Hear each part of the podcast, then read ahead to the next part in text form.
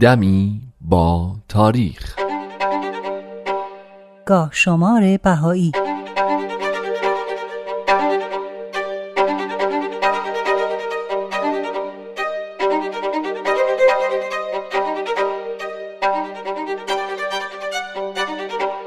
ده دی ماه 1222 خورشیدی 31 دسامبر 1843 میلادی 9 ذوالحجه 1259 هجری قمری حاج سید کازم رشدی که از رهبران معروف شیخیه بود در روز عرفه یعنی نهم ذوالحجه مصادف با دهم دیماه سال 1222 خورشیدی از دنیا رفت. پیکر سید کازم رشدی که هنگام درگذشت 60 سالش بود و در کربلا زندگی می کرد در حرم حضرت امام حسین در همون کربلا به خاک سپرده شد.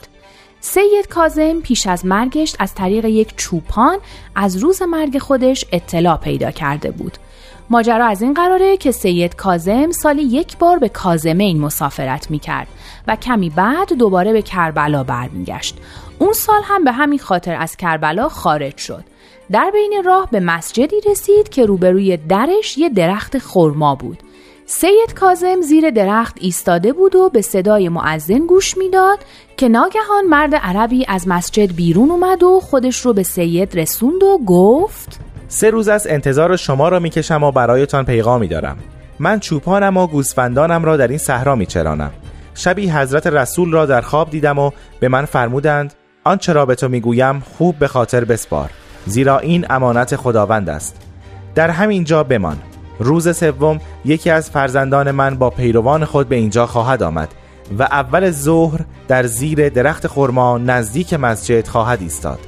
نزد او برو و سلام مرا برسان و بگو مژده باد که مرگ تو نزدیک است.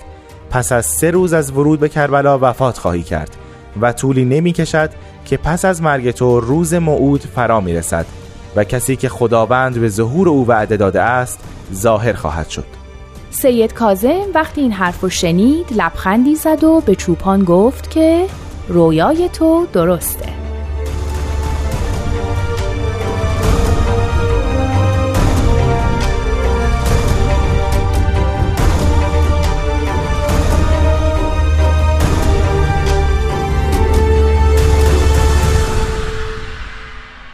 جالب اینجاست که حضرت با پیامبر دیانت بابی و مبشر آین بهایی هم در مقدمه کتاب تفسیر سوره بقره که قبل از بعثتشون نازل شده به خوابی که دیدن اشاره می‌کنن و اون رو به مرگ سید رشدی تعبیر می‌کنن. مضمون فارسی این بیان در کتاب عهد اعلی اینطور اومده. به درستی که تو میدانی در روزی که اراده تحریر این کتاب را نمودم در شب آن روز در عالم رویا دیدم که عرض مقدس یعنی کربلا به اجزاء خیلی ریز تقسیم شد و به هوا رفت تا اینکه مقابل خانه من فرود آمد و توقف نمود. بعد خبر فوت شخص جلیل دوست و معلمم رحمت الله علیه از آنجا رسید و به تحقیق قبل از شنیدن این خبر بعضی از نفوس را از خوابی که دیده بودم آگاه کردم. صلوات الهی بر او باد.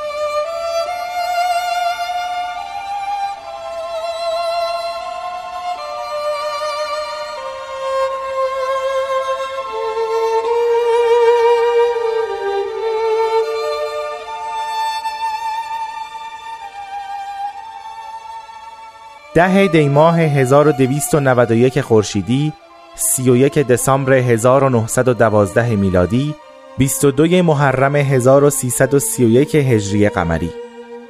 حضرت عبدالبها مبین آثار و تعالیم بهایی برای اینکه پیام آین جدید رو به گوش جهانیان برسونن سختی های زیادی رو متحمل شدن و بعد از سالها حبس و تبعید به اروپا و آمریکا سفر کردند و در اون ممالک در کنیسه ها و کلیساها و کنفرانس ها و مجالس بیشماری حاضر شدند و در مورد تعالیم دیانت بهایی سخنرانی کردند.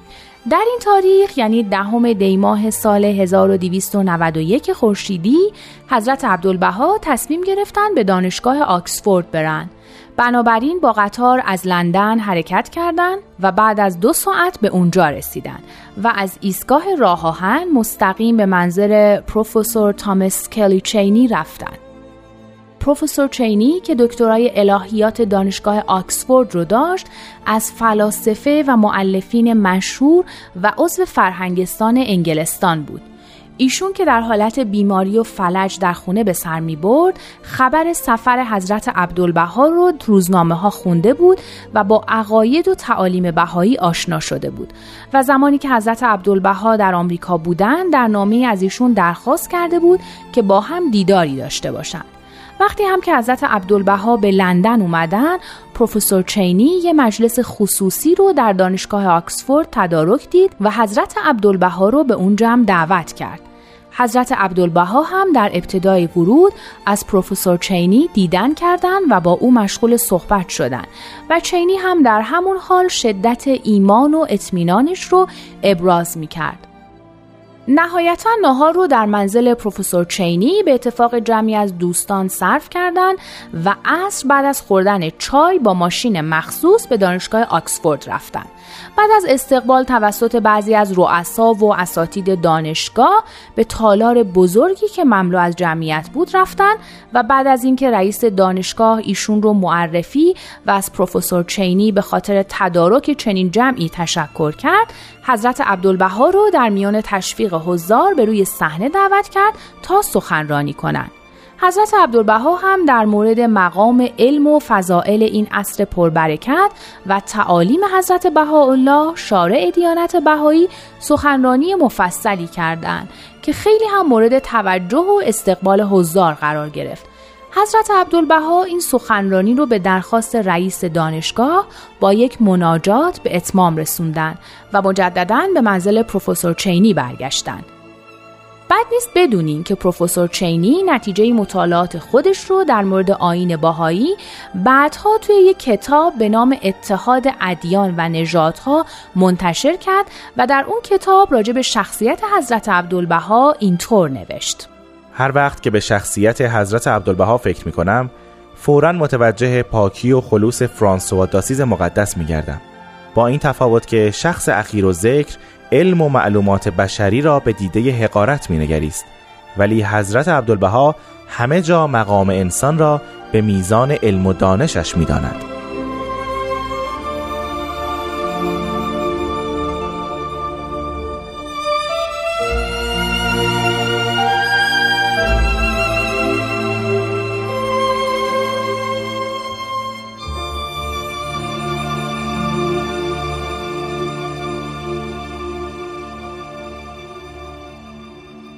دوازده دیماه 1290 خورشیدی دوم ژانویه 1912 میلادی 13 محرم 1330 هجری قمری.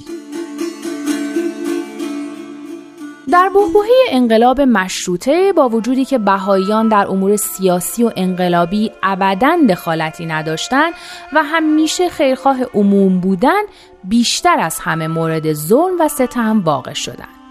برخی از افراد متعصب علاوه بر قرض و تعصب مذهبی بهاییان رو به جرم روشنفکری و آزادی طلبی هم مورد تعقیب قرار می‌دادند. به همین خاطر عدهای از بهاییان خونه زندگیشون رو گذاشتن و فرار کردند. اما پنج نفرشون به چنگ گروهی از اشرار افتادند. دوازده دیماه سال 1290 خورشیدی جمعی از اشرار به سرکردگی شخصی به نام محمد ملقب به سنی حضرت در شهر ساری به خونه میرزا محمود ساعت ساز ریختند. اول به غارت اسباب و اساسیش پرداختند بعد به دختر خردسالش هجوم بردن و او رو زیر پا لگدمال کردند. سپس خود میرزا محمود رو کشون کشون به بیرون خونه کشوندن و با شکنجه زیاد او رو خفه کردند و جسدش رو همونجا انداختن. به دنبال این فاجعه اشرار به خونه سید زمان رفتن که میرزا اسماعیل امین و تجار اصفهانی در اونجا سکونت داشت.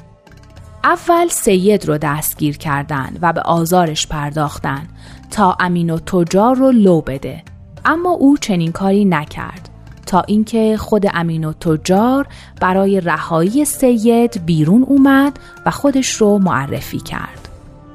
دار و دسته اشرار امین و تجار رو از خونه بیرون کشیدن و با وضع بسیار شرماوری در کوچه به قتل رسوندن و جسدش رو همونجا رها کردند.